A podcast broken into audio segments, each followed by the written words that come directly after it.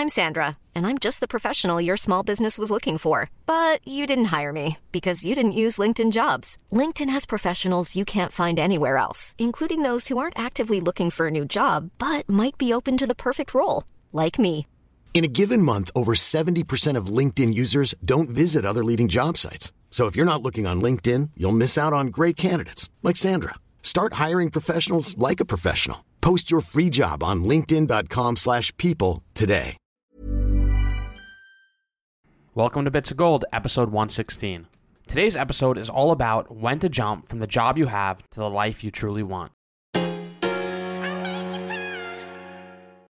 Welcome back to another episode of the Bits of Gold podcast. If you're new here, first off, welcome. I'm so glad you're here. Second, don't forget to subscribe so you never miss an episode. More subscribers help attract more amazing guests to help better serve you with amazing content on how to live with purpose. Now, let's get to it. Have you ever had a job that just didn't light you up? It pays the bills, it gives you stability, security, maybe even some comfort, but you're not pulled by the work you're doing. When you wake up in the morning, you just don't want to get out of bed. If this sounds like you, this episode is for you. Maybe you've already identified something else that does pull you out of bed in the morning. You may have already defined your dream, your goals, your aspirations for what you really want in your life. And if you had that magic wand, you would wave it and live your dream life tomorrow. It turns out you're not alone. And that's exactly what we'll be discussing on today's episode. Today, my guest is Mike Lewis. Mike is a member of the Sustainable Finance Group at Goldman Sachs, where he focuses on impact investing and helps lead global climate partnerships.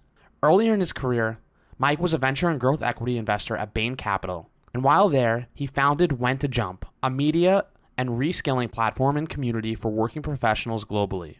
He authored the book When to Jump if the job you have isn't the life you want, published it worldwide and distributed it to over 50 countries in six languages following its release. His book, When to Jump, has inspired so many to leave the job they have in order to go and pursue the life they truly want. In this episode, we discuss when it's the right time to jump, the importance of jumping, regardless if you achieve your dreams, and the power of your jump. Now, let's welcome Mike to the show. Awesome. Mike, welcome to the Bits of Gold podcast. So pumped to have you on today.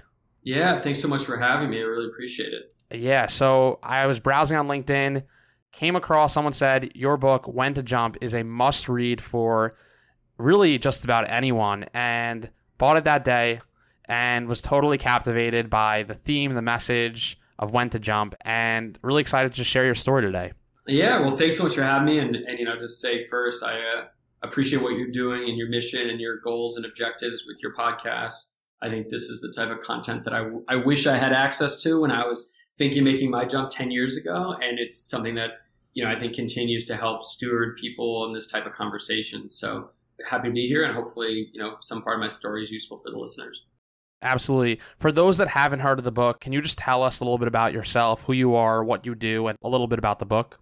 Yeah, sure. So I grew up in New York City, actually, where you're uh, out, out your way. We moved when I was a few years old to Tennessee and then to California a few years after that. So my teenage years were in Southern California, in Santa Barbara. Uh, I'm the youngest of six. Always enjoyed kind of big family. Got into playing squash, the sport that's like racquetball that you know no one really has ever heard of. Especially west of New York City, there was like seven kids playing competitive squash, and I was one of them in California.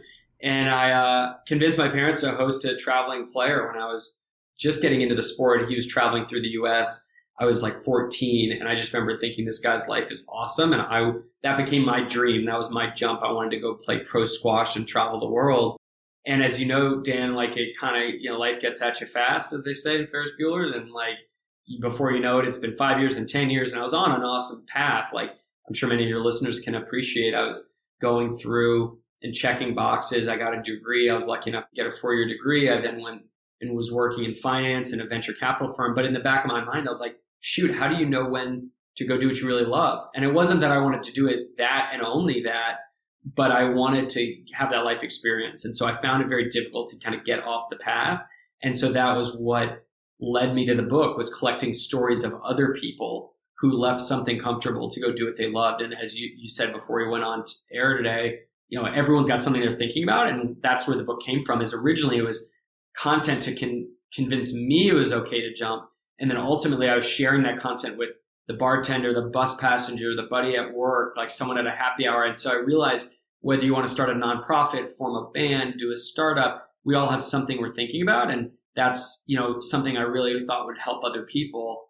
And sadly, I had my own kind of engagement with, with mortality in the sense that a very close friend of mine passed away when I was two months into playing the tour. And so I probably wasn't going to do anything with that book idea. I'd scribbled a cover page sketch two years earlier, showed it to my buddy Corey Griffin, he started the ice bucket challenge if you remember that for a friend of his who has als you know he passed away. I remember thinking that's something i could finish in his honor. So i went out to write this book really in honor of him. And i didn't know if it'd be a book i just was going to give it my best shot.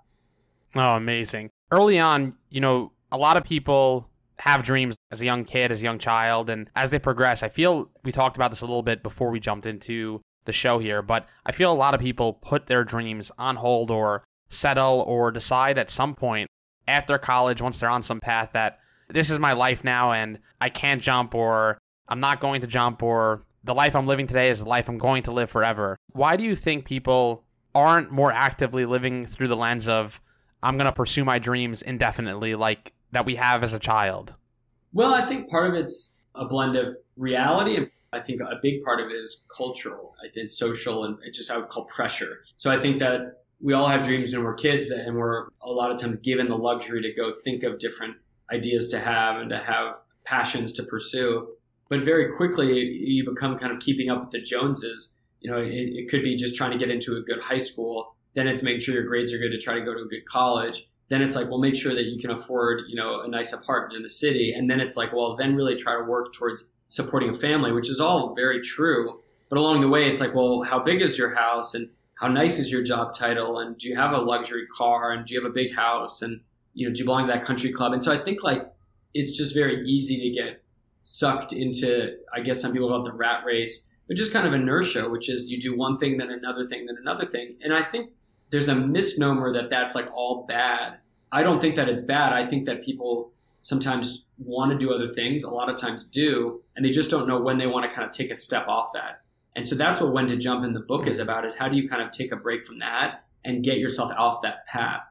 And it's not easy. It takes planning. There's real tactics. I call it 10,000 unsexy steps that are needed. It's not an overnight kind of dream that you can just wake up one day and you're floating, you know, uh, in a lagoon off the coast of Fiji and it all worked out. Like I think social media sometimes makes it seem that easy, but anything anything that that's worthy of chasing is going to be an investment. And so I don't think that should be confused with it's not worth doing. I just think that when you combine a well oiled path plus a lot of friction and uncertainty to go off it, it makes it very hard to kind of get out of the ridges.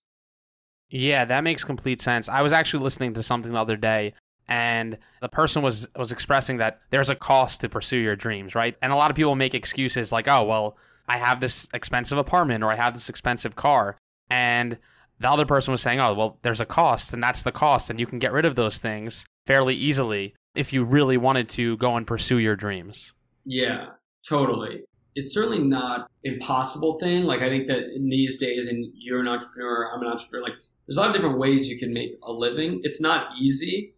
Someone once told me, my dad, I think it's like it's not how much you make, it's how much you spend. And so a lot of people get caught up being like, once I make this much money, well, guess what? If you have lifestyle creep and all of a sudden you have nicer things and you have nicer expenses and more expensive things to kind of cover, then you're not any closer to financial freedom. And so there's a lot of podcasts and experts much sharper than I am on that. In fact, a good friend of mine runs a personal wellness app for finance called Chronify.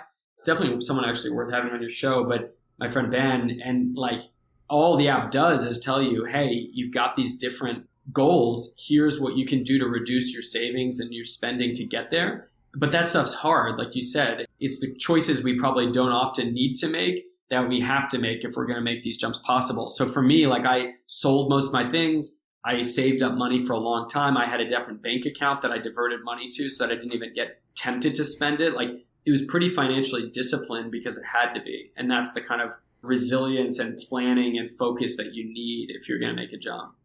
Mm. It's definitely funny, and I, I think you know you hit the nail on the head. But you know, I feel like for a lot of people who are saying, "Oh, I don't, I don't love my job," or "I don't like the life I'm living," that person chose, whether intentional or unintentional, in some ways, choose the lifestyle that led them to that point, making it very difficult to ultimately make the change and actually, for practical reasons, make a jump.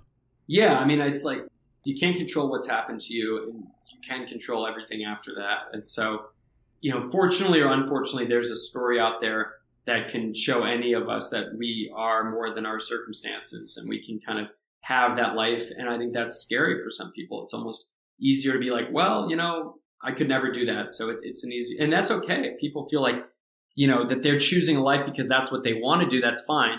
Where it's not okay is where I feel like you think you're just, you have no agency. At the core, that's what my book tries to show people is that you have agency to change your life, big way or small way. Mm, love that. Could you speak a little bit to the 10,000 unsexy steps? Yeah, I, I think it goes to this framework I put together in the book, which is the jump curve. So to me, it starts with listening to the little voice. And then the 10,000 unsexy steps is really the phase two, which is to make a plan. And it's to follow every little piece of the planning, the scheduling, the logistics, the saving. You know, for me, I had to figure out who would be my insurance provider when I quit my job and moved to New Zealand to play a random sport where I could get injured. I no longer have my health insurance. Like all these things that you don't think about, those are the 10,000 unsexy steps. And then the third phase is well, at some point you got to jump, you know, and you have to let yourself be lucky. And that's what the third phase is called to let yourself collide with the good things that come from the meticulous planning, the connecting, the preparing, all of those little steps lead you to good stuff. But sometimes it takes making the jump to see. And then the fourth phase is once you do it, just don't look back. You know, you've put in the work. It might not look exactly as you planned, but if you've followed really the right kind of, you know, your own steps and planning and you've done if you thought the only way to get a more defined jawline with natural looking results was through surgery, think again. Juvederm Volux XC is a non surgical injectable gel filler that improves moderate to severe loss of jawline definition and can help you achieve natural looking results with little downtime. Even better, this improved definition lasts up to one year with optimal treatment. No maintenance required. Improve jawline definition for a smooth, sculpted look with Juvederm Volux XC. For important safety information and to find a licensed specialist, visit juvederm.com. That's J U V E D E R M.com. Not for people with severe allergic reactions, allergies to lidocaine, or the proteins used in Juvederm. Common side effects include injection site redness, swelling, pain, tenderness, firmness, lumps, bumps, bruising, discoloration, or itching. There's a risk of unintentional injection into a blood vessel, which can cause vision abnormalities, blindness, stroke, temporary scabs, or scarring. Talk to a licensed specialist specialist to find out if it's right for you. When you're ready to pop the question, the last thing you want to do is second guess the ring. At Bluenile.com, you can design a one of a kind ring with the ease and convenience of shopping online. Choose your diamond and setting. When you find the one, you'll get it delivered right to your door. Go to Bluenile.com and use promo code LISTEN to get $50 off your purchase of $500 or more. That's code LISTEN at Bluenile.com for $50 off your purchase. Bluenile.com code LISTEN. On these 10,000 unsexy steps, you'll be proud of where you're going and you won't have any regrets. And, and I interviewed hundreds and hundreds of people that ultimately consummated this book of 40 something stories with this guidance. Not one person have I met that put in the work and then regretted where it took them. Mm. Early on, you landed your dream job out of school. It sounds like you landed your dream job in venture capital. And for many, that would be, you know, a, a dream job, a job that parents would praise, family, family, yeah. friends, friends would praise. How difficult was it when you said, hey, I'm going to make this change? Was that like, because I'm sure you got a lot of pushback of people saying, you're what? You're going to yeah. do what? Well, totally. I mean, and that's kind of the pressure point I mentioned earlier. It's not just like tactical, but what I think I said something, and this is awkward. I'm quoting myself, but I think I said something in the book which was like, you know, what we think other people think of us matters. And basically, what we think, you know, others' opinions are of us, they do impact us. You know, I dress a certain way to be respected in a certain way. I say things, I do things like, and why wouldn't what you do for work be any different? Of course, what your occupation is matters. It matters. Like, let's start with family. So if my, if I left my job today and I was well, I'll use the example. I was in finance as a venture capitalist at 22. It's like done. Like that's great. Mike's made it. So for my family, they could be like at a cocktail party. It's like, oh, what is Mike doing? Oh, he's a venture capitalist. Well, a month later, when I'm unemployed playing pro squash somewhere in New Zealand, that's a very different description. I was playing professional sports, professional squash, but still, that's a pressure that I could. I don't even know if my parents felt it, but I then felt that pressure because they had that pressure, or I perceived them to have that pressure. Then there's social pressure, right? Like mm. side friends starting businesses, selling it for a million dollars, retiring, all this stuff. And I was like traveling on the world, having a blast but I had to be like to check myself and be like, is this what I want? Because that's unsexy. There's unsexy parts of that. There's sexy parts of it of traveling and all that, and I wouldn't change it for the world. But there's social pressure from that. There's financial pressure. You know, I wasn't really making a great living while I was doing that compared to finance for sure. And so those pressures, ironically, have found that it's less the tangible. It's less like if only I had money, and more about like, well, what would my friends think? and what would my parents think mm. and what would my neighbors think that stuff's real and hopefully the book helps you kind of confront that so you interview all these people what would you say was the biggest thing that stood out to you consistently across the board with the people you interviewed about their stories of when to jump i think there was a unrelenting voice in their head i mean that was kind of what led me to the framework there was this idea of like kind of like you with podcasting i know i want to be a podcaster i'm going to kind of devote more and more time to it. I really want this to work. And that's just something that like doesn't go away. If you really believe something, it was this resilience of the ideas, how I would describe it.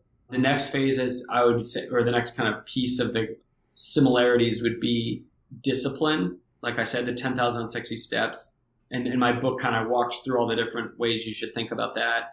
And then there was a, a acceptance of failure. So speaking yeah. of failure, the people you interviewed who didn't actually achieve the dream that they set out on, the dream they set out to achieve, what did you learn or what did they learn as a result of at least the pursuit, but not actually achieving the goal that they had originally dreamt of? What did they achieve? I think that ultimately, sometimes these decisions, if you, as I mentioned, if you really care about doing something and it's all you think about and you put in the time, the risk of not doing it is oftentimes then feels worse and bigger than the risk of doing something and failing. And I think that's why it was okay for those people where the jump didn't necessarily turn out. So I had a friend who moved to Southeast Asia to go to a startup airline, and guess what? It didn't work out. But he got to live abroad. He worked in an industry he cared about. He got to try a bunch of different roles out, and it set him up for the next thing he did. You know, and so I think he felt this in his case, probably a feeling like if I don't go do this, I'll really wonder what could have been. And I think that's that eats away at people when you really, really care about making a jump and when you've planned for it. For anyone listening to this who's sitting at work, at their desk, at home, and they're they're thinking, I want to make change in my life. When's the right time to jump? I think when it when you have a salient, like what what I mean by that, like a a solid idea that won't go away that you feel you would regret not taking. So any idea, anyone listening to this, you know, episode, or if you read the book, you know, there's a lot of ideas and content for inspiration there.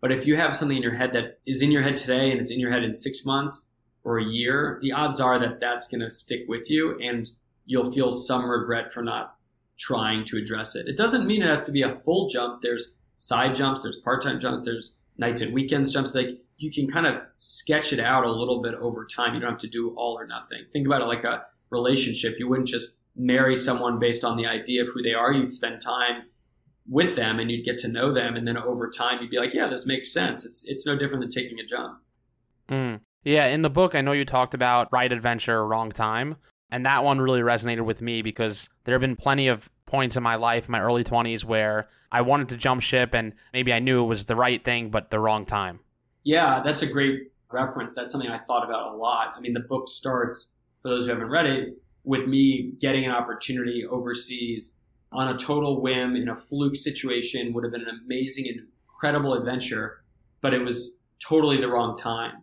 And that's exactly how I felt. Was like right adventure that I wanted. It was to play squash and teach these citizens of Romania squash and be this head pro. And it was totally random. It was on the last day of like a vacation. And I could just see my whole life continuing to evolve and not taking it. And I was like, okay, you know, it will continue to evolve, but I'm not going to not take it. I'm going to find the right adventure at the right time. That was five years before I actually ended up taking the job. Mm. I think if you take the right adventure at the wrong time, that's where a lot of people might find themselves astray, where you jumped and you're like, oh gosh, I have a family to feed, or I'm in a you know tight financial situation. Like that's like do not do that. That's not the time to take the jump. And so I think it is really important. Maybe it's not today, but it doesn't mean it's never. You just got to plan it out. You might say it could be a three year plan. I mean, I worked for several years before I took a jump. So it doesn't have to be like these things happen overnight. They shouldn't. You know, don't be frustrated if you're actually saying, well, you know what, I'm going to plan this jump for six six months or 18 months from now. As long as you start making progress, that's all mm. that matters.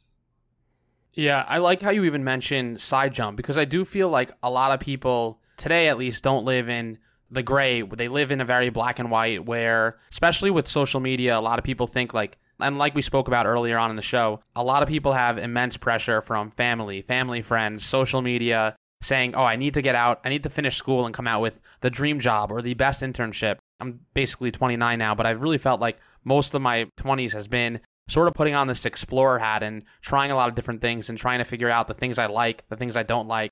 You know, I feel like I made side jumps, but when I'm ready to take full jump, you know, I, I will have had a lot of experiences at that point.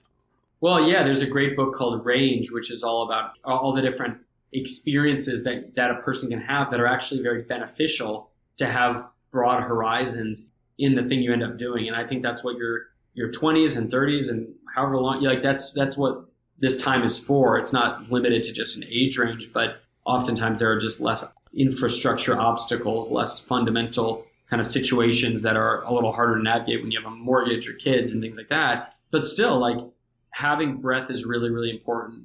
And I think there's, again, there's a lot that can be done in between doing, thinking about a dream and then going for it that doesn't feel so risky. And that's again what, what my book kind of goes through is these little steps that de-risk it at every turn. Mm if there's one thing you want the listeners to take away from why they should read the book or one of the bigger lessons you want them to get from the book, what would it be?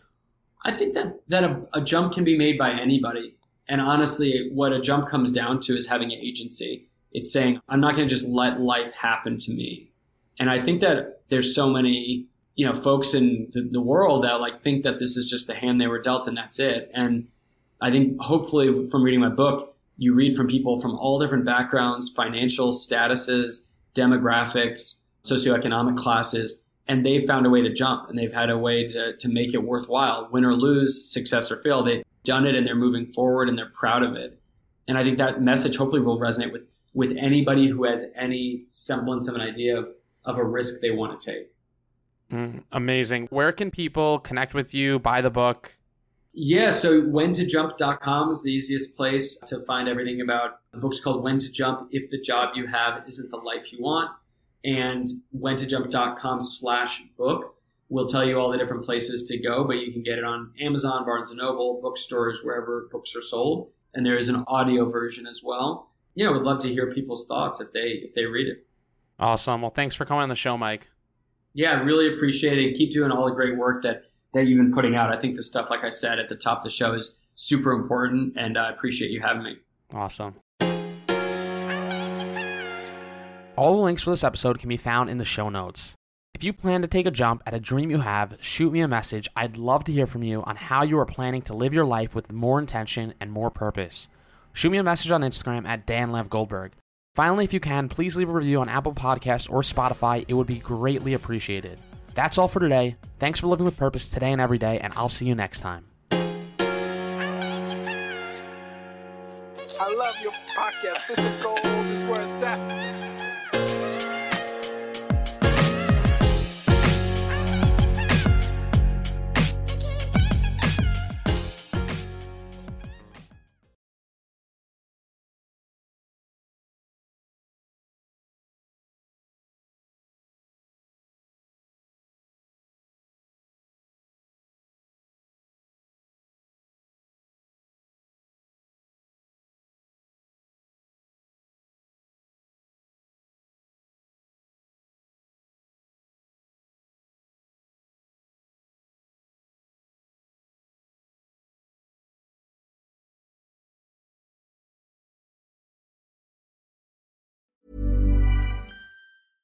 Mom deserves the best, and there's no better place to shop for Mother's Day than Whole Foods Market. They're your destination for unbeatable savings, from premium gifts to show-stopping flowers and irresistible desserts. Start by saving 33% with Prime on all body care and candles. Then get a 15-stem bunch of tulips for just $9.99 each with Prime. Round out Mom's menu with festive rosé, irresistible berry chantilly cake, and more special treats. Come celebrate Mother's Day at Whole Foods Market.